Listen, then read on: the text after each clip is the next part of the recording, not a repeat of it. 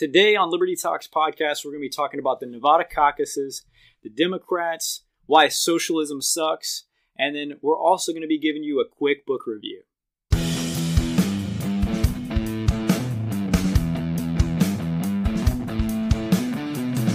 Welcome to Liberty Talks Podcast, where the crossroads of conservatism and libertarianism meet to identify our everyday problems with real world solutions. Peace, prosperity, liberty, and the American way. That's Liberty Talks. All right, so thanks for listening. So, Michael, let's jump right into it. And the first thing that I want to talk about is this caucus in Nevada that we just had last night, where Bernie Sanders just swa- just swiped the competition. I mean, it was, I mean, it was no competition. It was pretty sad. I, I think it's clear who's going to win the nomination now, or who, at least who the uh, front runner is for this race. Well, what do you think? Oh yeah, it was pretty crazy. I mean, um, yesterday when I got off of work, it was about a six o'clock, and they already had Bernie winning. Uh, big step up from Iowa, if I must say Yeah. myself. exactly. So uh, I was I was really shocked um, to see this, and uh, you know, it's like you said, Bernie is pretty much on the track to become the Democratic nominee at this point.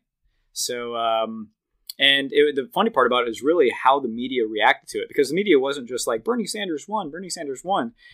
Essentially, all the media outlets were saying, "Who can stop Bernie Sanders? Can we stop Bernie Sanders?" It was all like you know, kind of a backhanded compliment to him, even though he was the front runner.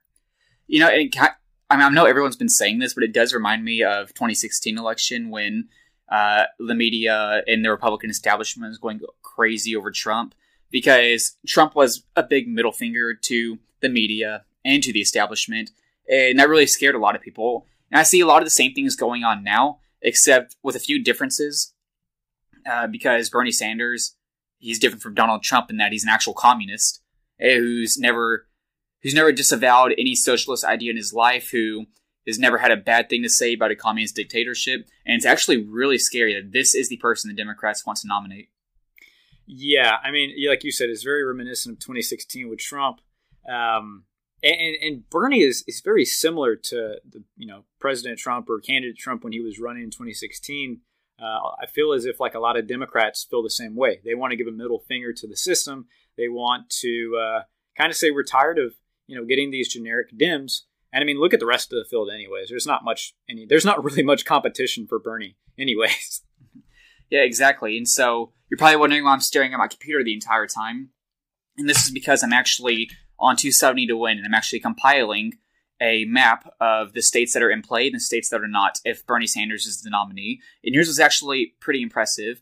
Bernie Sanders is so radical and he's so off putting to a lot of people, he actually puts a lot of states back into play and he takes some states out of play.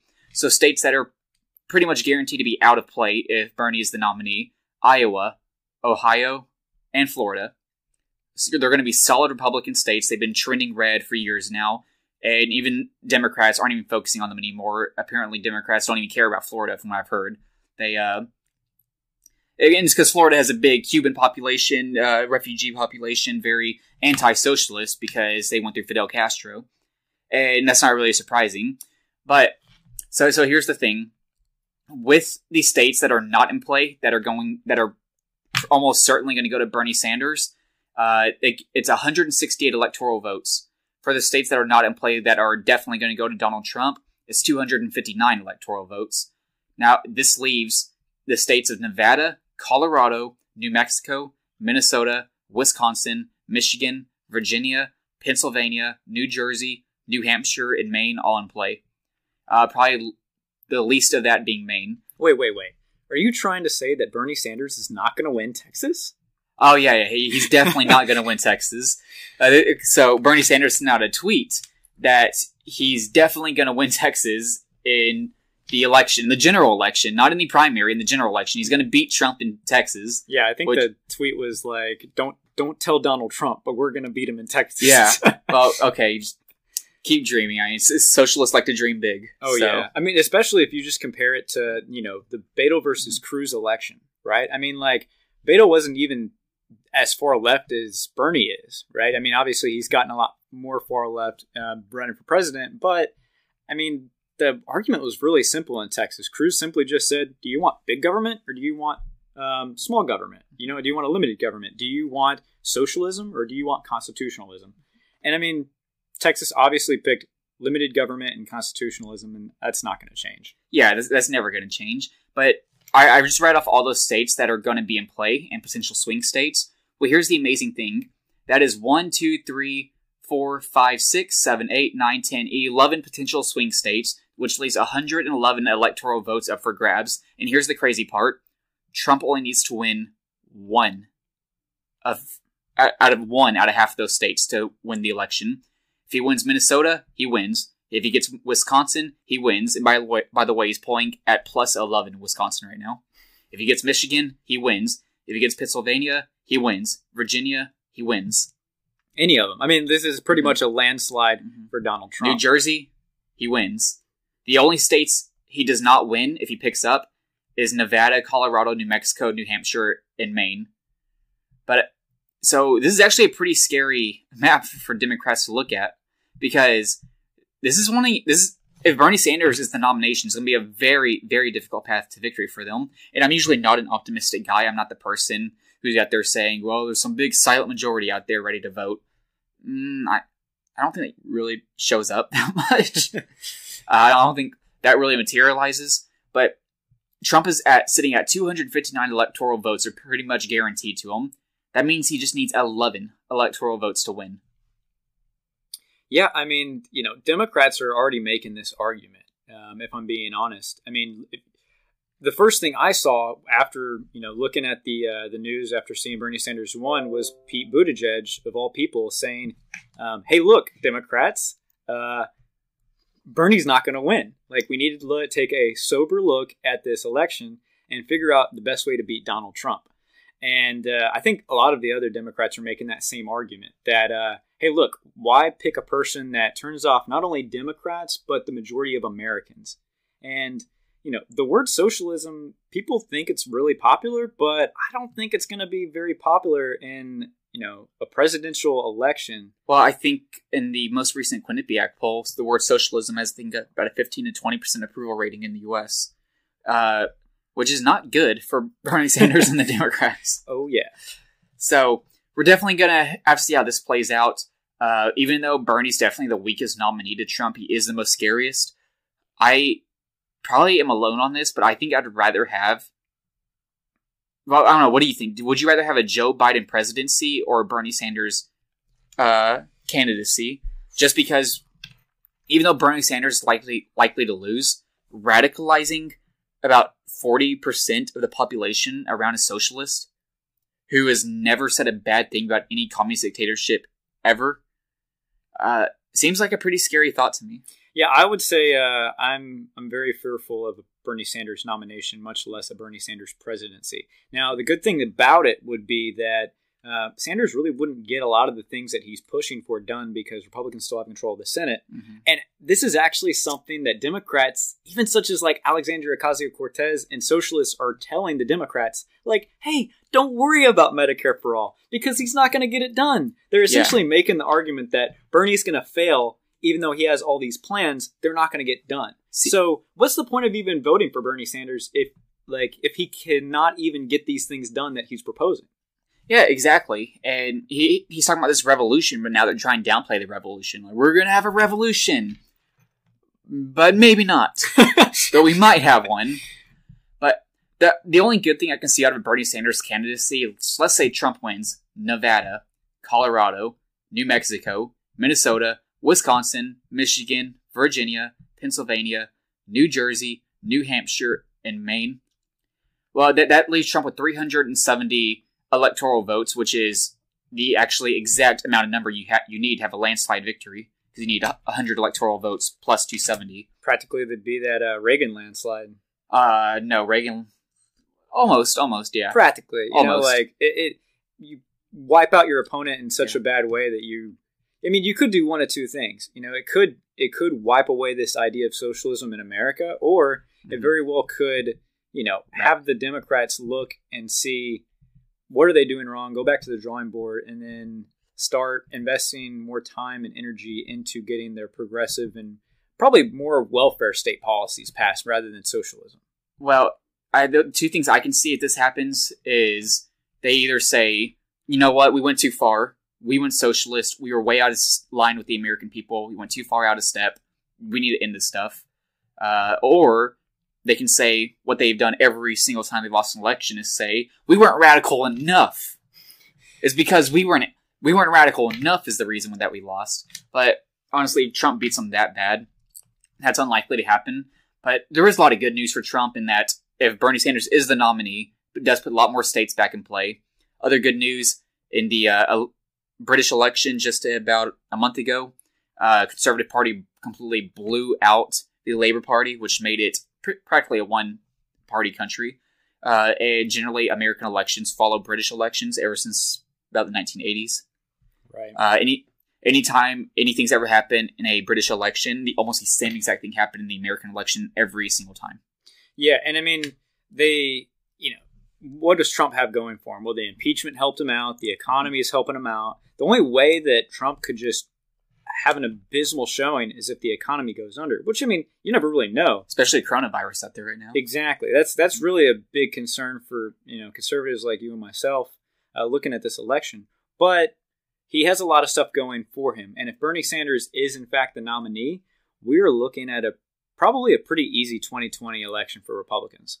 Yeah, but this is I I don't think Republicans should be excited about this because it's important to know Democrats were excited that Trump was the nominee, and they got exactly what they asked for, and they lost. Yes. Um, I couldn't agree more. I mean, Yeah. like it, it's very reminiscent of Trump in 2016. So at the same time, that's why I say, you know, this Bernie Sanders uh, nomination or possible Bernie Sanders presidency is very, very. You know, I'm very fearful of that because you never really know. Like you said, you know, the Democrats in 2016 were cheering him on. Essentially, the media practically gave him, you know, a ton of free advertising just to get him to become the nominee. Well, now the Republicans are saying that about Bernie Sanders. So what if he actually does come out swinging and flips the country blue? yeah, and that that could be like complete worst case scenario. And, and it's important to know the country is always just one election away from turning into a complete a complete blank hole. Yeah. Uh, and so that's why we should all be scared of a Bernie Sanders nomination. But you know some people who are not scared of a Bernie Sanders nomination? These uh quote unquote principled conservatives. Now you might be wondering, what's a principled conservative? So I thought I was a principled conservative. Yeah, well, I got news for you. You're not a principled conservative, according to people like Joe Walsh and Bill Kristol. You know Oh. why? You know why? Why? Because you might vote for Trump.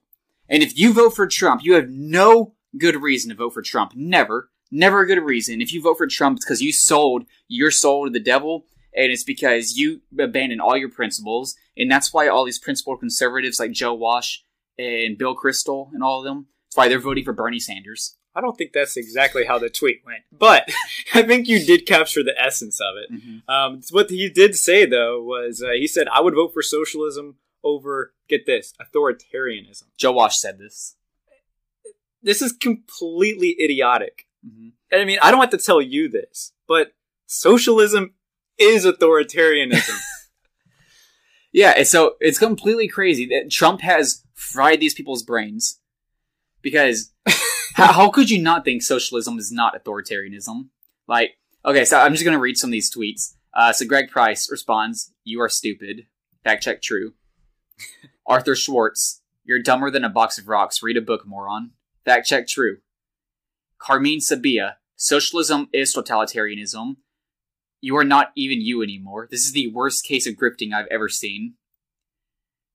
Uh, Tom Nichols, especially when it has zero chance of passing Congress, the you'd vote for socialism guys are trying to s- solve their consciences. David Wall, Joe is afflicted with stage 4 TDS. That's probably the best one. Yeah. Fact check true. Fact check true. And so that's just a crazy tweet. But it's because Joe Walsh, he truly has given up all of his principles because he hates Trump so much. And his criticism of people back in 2016 is by voting for Trump, they're giving up their principles. Now he's going to vote for a socialist because he hates Trump so much. These people really don't make a lick of sense. Yeah. I mean, y- like you said, a principled conservative. I mean, even even libertarians are not making this argument. You know, I mean, Mhm. if, vote third party. Like, why would you? Why if you're gonna if you're not gonna if you hate Trump so much, why would you vote for socialism? Why not just not vote or vote third party? You're really gonna vote for a socialist. Exactly. It's not a binary election. There were other parties running. If you really hate Trump and you really hate Bernie Sanders, you don't have to vote for them. But vote firm and supreme, Joe Walsh. but Joe Walsh is of course making the case that no, Trump is so bad. He's like Hitler, so we have to vote for Stalin. Yikes. Like Joe Walsh, and he's smarter than this. I've met Joe Walsh. Uh, you, you- have you met him? I haven't, but I, I did at one point have a great deal of respect for him. He did he did even um, endorse uh, Austin Petersen for his Senate election, um, which I thought was great. And I really enjoyed his uh, his radio program at a certain time. I thought he really made a lot of you know common sense conservative arguments, and he's he's just all over the place now. Yeah, it's just complete fall from grace. Um, so Joe Walsh, Bill Kristol, these people are done. Especially, it's sad people like Bill Kristol because his father was Irving Kristol, who did help bring in the idea that uh, that morality should be separate from politics, but capitalism isn't a placeholder for morality. That you need a Judeo-Christian moral set to keep capitalism alive. His Irving Kristol is the one that came up with that. Now his son, Bill Kristol, is about to vote for a socialism, uh, for a socialist. So, uh, Yeah, these these never Trump conservatives are really insane. I mean, I don't see how you can go all four years and still be on this anti-Trump train. I mean, even myself, as as like a libertarian, I was I was a never Trump conservative. I disavowed Trump so much, and I really don't see any way of me not voting for the president now. yeah, exactly. Like people like Ben Shapiro, the same way. He was a never Trumper in 2016. But if you're an if you're an honest conservative, or if you're, a, as these people call themselves, a principled conservative, then there's no then you have to you can't say that every single thing Trump has done is bad. Uh, because Trump has done a lot of good things for conservatism. He has done it hasn't all been good for conservatism. He's blown out the budget. He is turn, kind of turned the Republican Party into a big government party. But he's also done a lot of good things for conservatism, and not recognizing that is not being principled. And It- it's it's just like the left. I mean, it's, it's stage four uh, Trump derangement syndrome, right? I mean, this is what the left does. They make up complete lies about the president when you can easily criticize the president on many things. Just criticize him on his record. Don't make up things. Don't over exaggerate. Joe Walsh is a joke.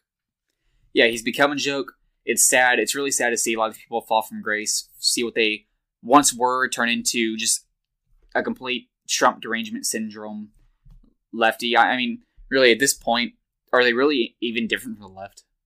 I wouldn't say so. Yeah. We'll be right back. And we are back. So, John, um, let's go into, you know, the horrors of what socialism is.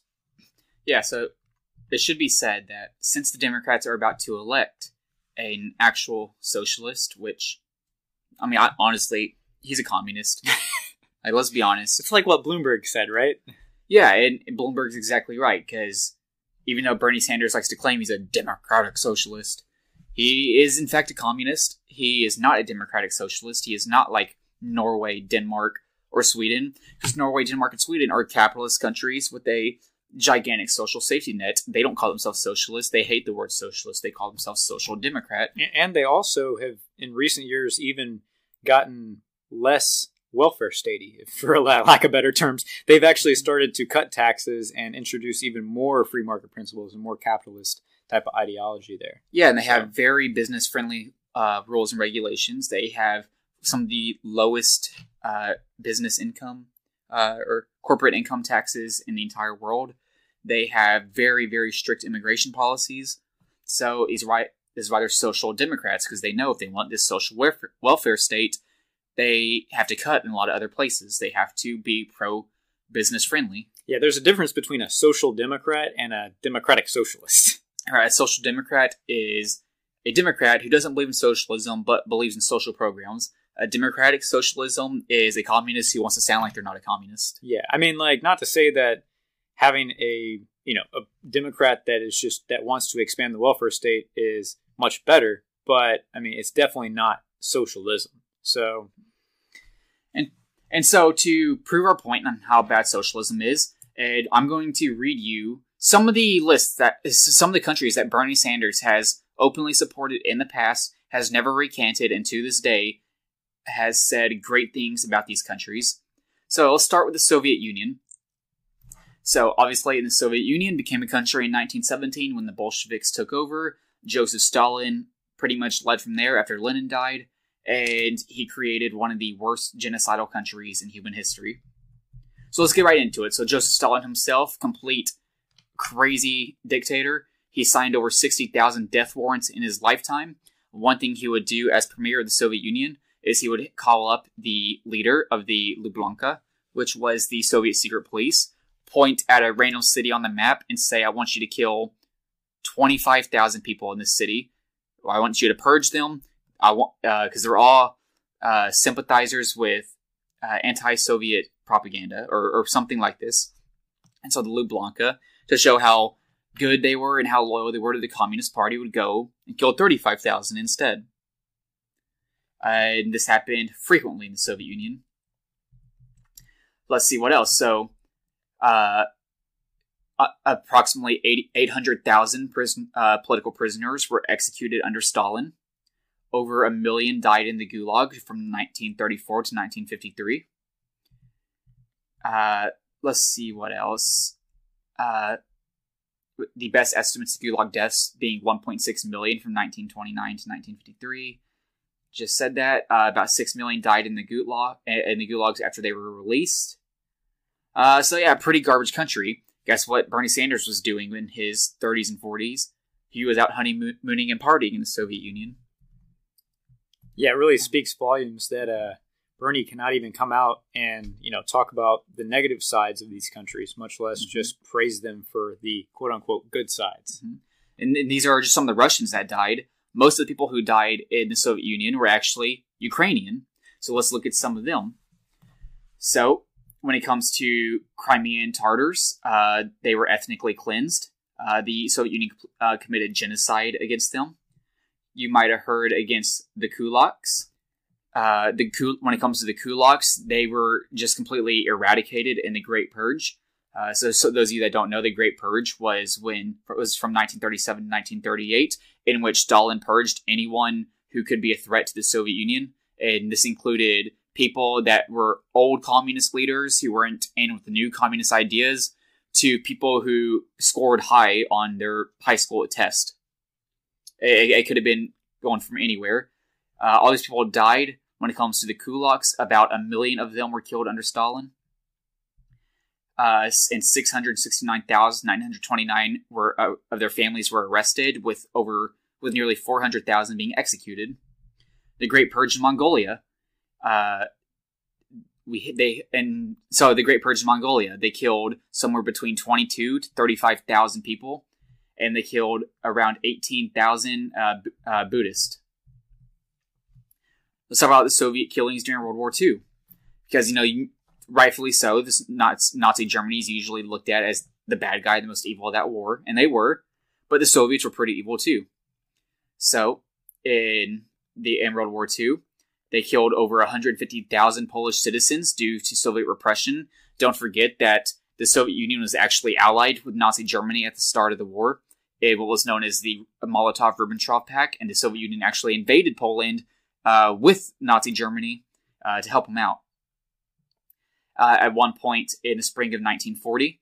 Uh, the Soviet Union executed 21,857 Polish POWs and, and, intellectual leaders. And this this is a country Bernie Sanders went went to and praised. Yeah, he, I mean, the uh, pretty much in you know under, Stalin and in uh, Russia or the Soviet Union, pretty much anyone who dissented killed. Anyone who spoke against the government killed. And then not only that, but they partnered with the Nazis. And I mean, this is stuff that you don't really hear about in the classroom or in college nowadays. Yeah, and it's also one of the great failures of American education that you don't hear about this. And you don't hear about it much other places either. In Russia, Stalin, Lenin are still very well regarded. How about China? There's something we also don't really learn about in our American history class or American uh, yeah, our American history classes. well, let's look at China. Yeah, so 20 million died in the Soviet Union, it's low end. In China, is about 50 million. Oh wow. Mm-hmm. So the Chinese Communist Power, uh, the Chinese Communist Party came to power in 1949 after they'd been fighting against the Chinese nationalists. And so in 1948, uh, Mao enslaved about one tenth of the peasants, or about 50 million, who would be destroyed to facilitate agrarian reform. And Mao was actually quoted as saying they would have to be destroyed. The exact number of people during Mao's land reform, the amount of people who were killed during Mao's land reform is believed to have been lower, but at least one million people were killed. This is pr- the suppression of counter revolution, the suppression of counter revolutionaries, which tar- targeted mainly Kuomintang officials, uh, was about 712,000 executed, while over a million were imprisoned in labor camps. And this really speaks volumes to an ideology that's supposed to be lifting up the lower right. class. And we're not just going to read statistics, we're going to tell you why this happens in every country that tries this. So, the Great Leap Forward, one of the most destructive ideas in human history.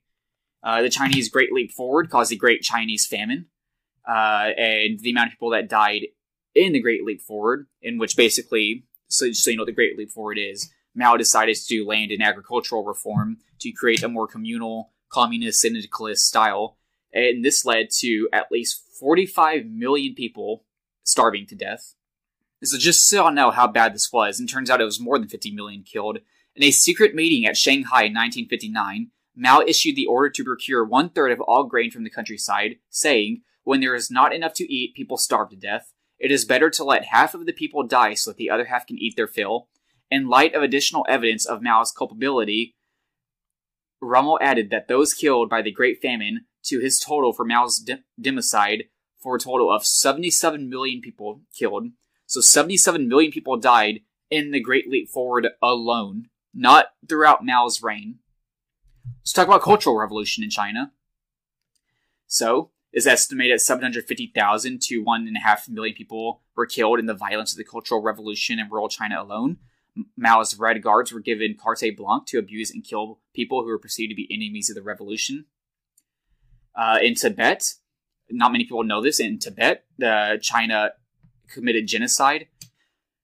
So in Tibet, there was about 92,000 deaths out of a total population of 6 million. So that's about one sixth of the entire of the entire countryside killed. Wow. In Tiananmen Square, they killed about a thousand demonstrators.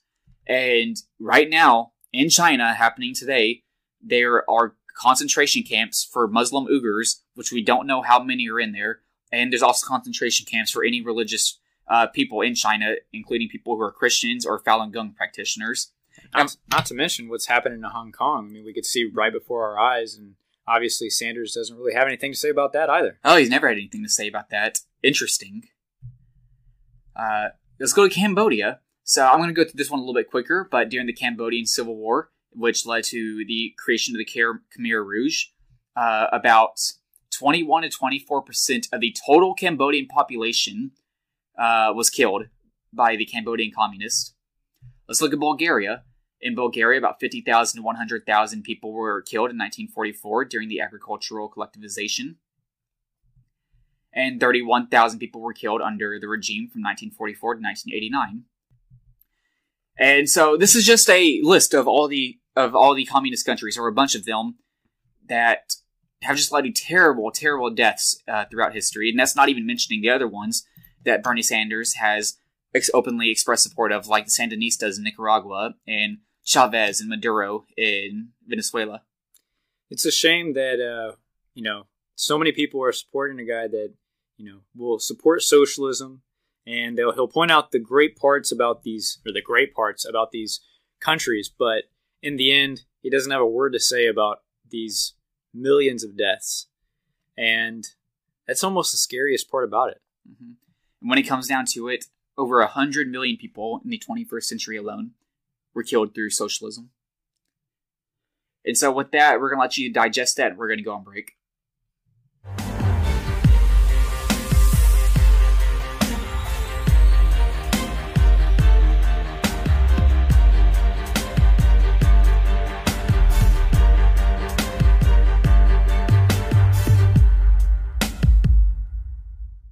And we are back. So before the break, John, we were speaking about the statistics and the death toll that communism and socialism has had on the world, and in just about every country that um, has tried out socialism and communism. But let's get into the moral reasons why socialism is abhorrent. Right, because in the end, it's sad to say, but a lot of people don't care about the statistics, how many people died, because they think that it just wasn't tried correctly. They would have done it right, not that many people would have died. Let me tell you why it was tried correctly, and will tell you why it was tried correctly. Because it is based off very certain premises, and these premises will always lead to the same results every time. So the first thing, socialism and communism is based off of envy. It is not a system that creates wealth. It is a system that says that person has wealth and that wealth should be mine. Not only that, it's not just based off envy, but it's also based on violence. A communist, a Marxist, a socialist, their ideology is inherently violent. And it's like you said, based off envy. So the idea of the revolution is in fact saying, okay, this person has more stuff than me. They haven't committed a crime, they haven't violated any rights, they have more stuff. So therefore, I'm justified in killing them and taking their stuff. It all starts with a violent revolution. And I know some of you are saying, oh, well, they're just trying to mislead or misinform about what Bernie Sanders actually believes. No. Ask Bernie Sanders. I mean, no one will ask him, but ho- hopefully someone will ask him. Hopefully Trump will bring it up during the debates. If Bernie gets his, so, his socialist revolution, what happens? People say no. Seriously, what's going to happen? It's just like what happens when you say no to taxes. You're going to get a gun in the face. Mm-hmm. And that's how it's going to end every time because we might be willing to pay our taxes, but we're not going to be willing to give up our entire livelihood to Bernie Sanders. So let's so let's go to the next thing. Uh, while one of the biggest misconceptions about socialism is that it is the redistribution of wealth, this is untrue. It is not the redistribution of wealth. It is the redistribution of misery. All right. There has never been a government program in the history of the world that redistributed wealth and made people's lives better. Yeah, I mean, you, you really hit the nail on the head with the redistribution of misery because it's not about um, helping people. It's literally about taking everyone down a peg and then just lowering the status of everyone in society. Or essentially, that's what happens when you de- when you in fact do redistribute wealth. Think of it this way: in the 1940s and 1930s, during the Great Depression, Franklin D. Roosevelt created the New Deal and created all these government programs to help people get out of debt. Uh, well, it actually increased the Great Depression by all the new studies coming out. And look at the Great Society programs under Lyndon B. Johnson, created more government programs to help poor people. And those people who are on the Great Society programs are still poor today. Why haven't they been brought out of poverty? The answer is because redistribution does not enrich and it does not create more wealth. It keeps people in the same exact position they were, except for those who was taken from. It brings them down.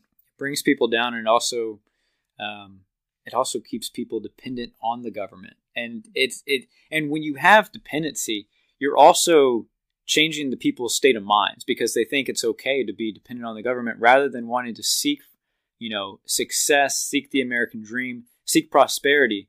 They just continue living day by day in their same in the same state rather than trying to seek you know uh, success the next reason socialism does lead to the destruction of rights it's a philosophy based on the idea that you have to crack a couple eggs to make an omelet what socialism will do is they'll say you have something that you do not earn and therefore we're going to take it from you you're going to say no that's my property and what the socialists will say is no that belongs to everyone now if you don't get over give it over. We're going to stick a gun in your face and kill you. So, destruction of property rights, destruction of liberty rights, and destruction of the right to life. And this is really what what we were saying earlier, how it's based upon envy and violence. Because it's like you have something, and therefore, because you have something and I don't, I'm entitled to it. And because I'm entitled to it, I can use violence to take it from you. It's also based on one of the worst ideas in history, an idea going all the way back to the French Revolution, the idea that humans are naturally good beings. Okay, this is a natural idea that is in direct conflict with what capitalism, liberty, and the American founding says, in that humans are are based on bad ideas, or that humans are not good. Humans are more prone to evil than they are towards good. Here's the problem with this: if you believe that humans are more prone to good, then whenever someone does something that's not good, it's because they're not human anymore. And so, if they're not human anymore, then they don't actually have rights, and you can justify doing something bad to them and taking away their livelihood. Whereas if you base your idea, uh, your entire idea of society that humans are evil, then you're never surprised by it, and you create a system in which minimizes the amount of rights that will be uh, taken and the amount of rights that will be infringed upon. But when you go that route of saying all humans are good, and you want to make not just an idea set, but a government set on that, you are creating a system that will lead to the idea that that the only humans that are not good are people that are not actually human. And since they're not human, we can take their rights away. It's, it's essentially what you're saying is you're being able to easily dehumanize people. Mm-hmm. And uh, yeah, I mean, humans are imperfect creatures, just like every other being out there. And there's no reason to think that humans are inherently good or that they will do good just because. And I mean, look at the 20th century alone. More people died in the 20th century than uh, any other century in history. There's there's no getting around that. It also really cuts against the idea that as we get more advanced in technology and more quote unquote civilized, Or progressive, right? yeah, more progressive, we become better.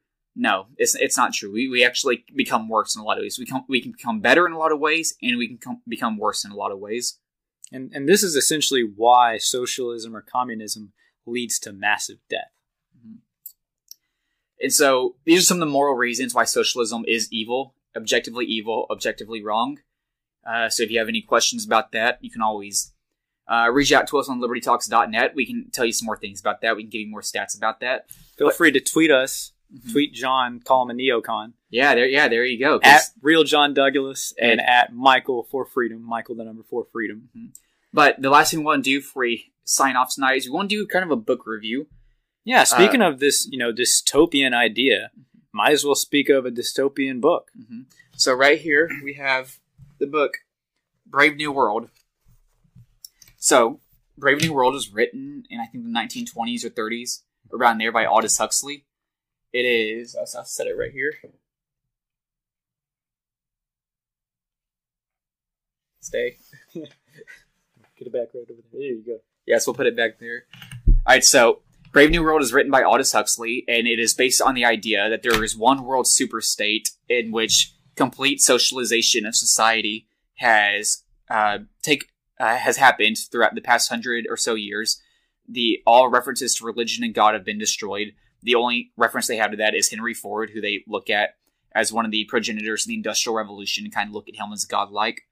Um, and it really shows what happens whenever you go complete completely 100% secular and abandon all foundational ideas of right and wrong, good and evil. Yeah, correct me if I'm wrong. I mean, a lot of this book is also just about um, stimulus or stimuli, essentially, you know, using chemicals and uh, you know practices to to make you feel better, um, giving into pleasure rather than you know logic and morality. It's And- it's exactly that. So, uh, for one, all children are born from test tubes, so that that means their only parent is the state, and so they grow up learning that their only parent is the state. When it comes to complete promiscuity, one of the worst things you can do is have a single sexual partner. You're supposed to engage in orgies whenever you can. You are only supposed to engage people in your class. So the society is divided into alphas, betas, deltas, and gammas, and all sorts of people. Uh, and so the alphas and betas uh, are only allowed to mix with each other. They're not allowed to mix with the gammas. And it it really shows what kind of society is possible if, if you don't be careful.